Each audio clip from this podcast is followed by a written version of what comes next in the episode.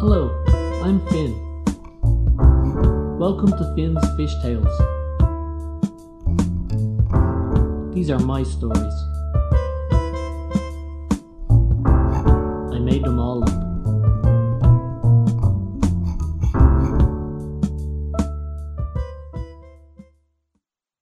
Welcome to Finn's Fish Tales. This is the first of a series of podcasts. Uh, these podcasts will feature a short story I wrote. Some are new and some are older, and some aren't yet written. I'm hoping to do some episodic podcasts for the longer stories. I plan to release a story a month, and I hope you enjoy them. I also have a website called finsfishtales.com. That's Tales, T A L E S, on which you can find the podcasts. I hope you enjoyed these stories, and I really appreciate you taking the time to have a listen. So please subscribe and enjoy. Thank you. Hope Springs. With the firing of the clockwork starting gun, the day's race had begun. Frankie Carlyle raised his oversized head with a grimace. His bedroom stank of stale cigarettes and dead air. The morning sun through the dirt beige net curtains gave off little heat as it broke the charcoal grey clouds, but it blinded him none the less. The grime of the unwashed window pane provided no solace from the piercing rays. He dropped his head back into the pillow's arc and covered it with a blanket for protection. On Dame Street, in the city's dirty damp soak of motor fumes, wet hair, and morning dew, the early morning grind was being fought, one rotation at a time. Cars and vans wrestled for position as cyclists teased the course down through the seams like the meandering patchwork of badly timed stitches. As the ground troops dogged and dodged each other on the pathways to the sides, something was stirring in the dark underneath, pushing and creeping ever upwards, searching for a crack or a give in the man made crust of tar and stained concrete, until finally reaching the surface where the pavement meets the gutter. First seeping, then splurging, water, ignoring the drain, began crawling into the road's edge, creeping into every indent, and spreading out into a broad semicircle, unnoticed by the city's shuffling populace. Frankie turned on the TV. Despite always being annoyed by the fluff and chatter of the breakfast show, it served as a useful disturbance. It kept him moving. The shiny fake tan guy was talking to a breezy comrade in arms about soap opera plots and celebrity gossip. Is she? Isn't she? Did he? The Plato and Socrates of the new millennium, he thought to himself, as he took a white shirt from the kitchen clothes horse and laid it on one of the pea green couch cushions, as the urn heated on the wooden arm to the side. It was an uncomfortable couch, but one hell of an ironing board. In the bathroom, as he brushed his teeth, he wondered who was looking back at him from the medicine cabinet mirror. The latest facial lines which had been added to the collection were badly written and of no laughing matter. Licking the toothpaste from the corners of his mouth, he then spit the wash into the sink and returned to the couch and the ironing at hand. Some miles away, Tracy sat in her car, having long since left her home.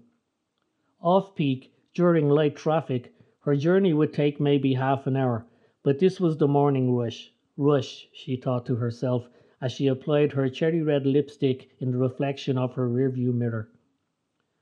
The car radio chattered away as murmurs and groans sounded from the engines of the surrounding cars as the pods of fiberglass and cheap metal edged along in a dead leg shuffle, serenaded by a thousand cheap car stereos. The songs were different, but the tune was the same. Back on Dame Street, the city workers had been called. With the pressure increased, the water now spouted up a foot or two. As they wandered to and fro in their neon jackets, they removed their hard hats and collectively scratched their heads, confused as to the source. Passers-by had begun to sidestep the mysterious font as the city workers placed knee-high metal fencing around it. One of the workers surveyed a chart laid out on the back of an open-doored van as he argued over the phone with a faceless official. Frankie fixed his pale blue necktie to his starch white collar as he rounded the corner onto Thomas Street.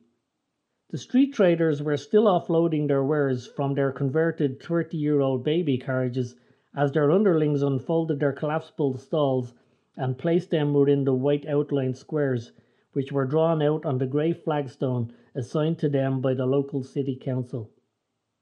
As Frankie passed the worn and powdered orange brick of the art college, something caught his attention. Through the arched gateway, his eye got pinned on three art students in varying levels of distress, their fashion sense having left many victims in its wake. Due to the distraction, he almost rear ended two elderly ladies on the path in front of him. If it were not for their nasal itching choice of cheap and spicy perfume, which gave off an early warning, he could have ended up face first in tightly knitted blue curled hair. Thankfully, they were awash with the scent, a piece of good fortune he soon paid for as he walked in their tailwind, trying not to sneeze. Tracy's car dragged into the city centre. On the pathway to the side, a wizened newspaper seller stood by a white metallic stall, his gender defined by his long dark coat and flat tweed cap. Minister and the millions, another snake on the make, getting caught on the take, he hollered. What's new? thought Tracy. What's new, says you, said the newspaper man. The coincidence startled Tracy for a moment. Although seated, the motorized slog was taking its toll. She jerked her hips forwards, backwards, and sideways as she tried to get comfortable. The metallic jangling and perky voices on the radio did not help her mood any. As her car nudged into Dame Street, she noticed the city workers up ahead. The workers had moved their metal fence further back as the water had begun sputtering in stops and starts. Frankie was making his way down past City Hall and upon spotting the workers in their yellow neon jackets, he wondered what the commotion was. The water spurt suddenly stopped. Again the city workers looked to each other. The ground beneath their feet began to tremor, slightly at first, making them question the feeling. Then, with a sudden ground shake, a torrent of water sprang some twenty feet into the morning air. They rushed for cover as commuters stopped their vehicles and watched in awe. Some left their cars for the better view. The water held a steady jet, keeping it at a consistent height, but swaying slightly. A ray of light pierced the grey clouds, causing a shimmering haze of reds, blues, and greens at its summit. The gathering crowd looked on in disbelief. The concrete citizens had never seen such a flagrant act of nature, small on a global scale, but wondrous and magical to the eye of a lifetime city dweller.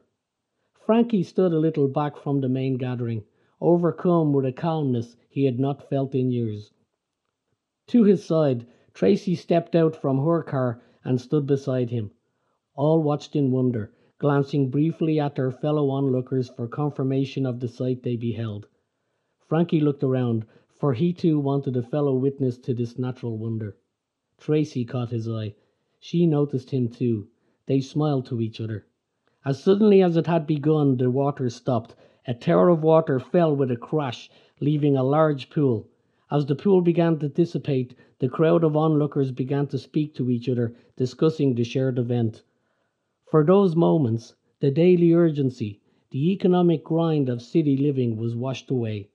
People paused and wondered at their surroundings, noticed each other, connected. The city had taken a breath.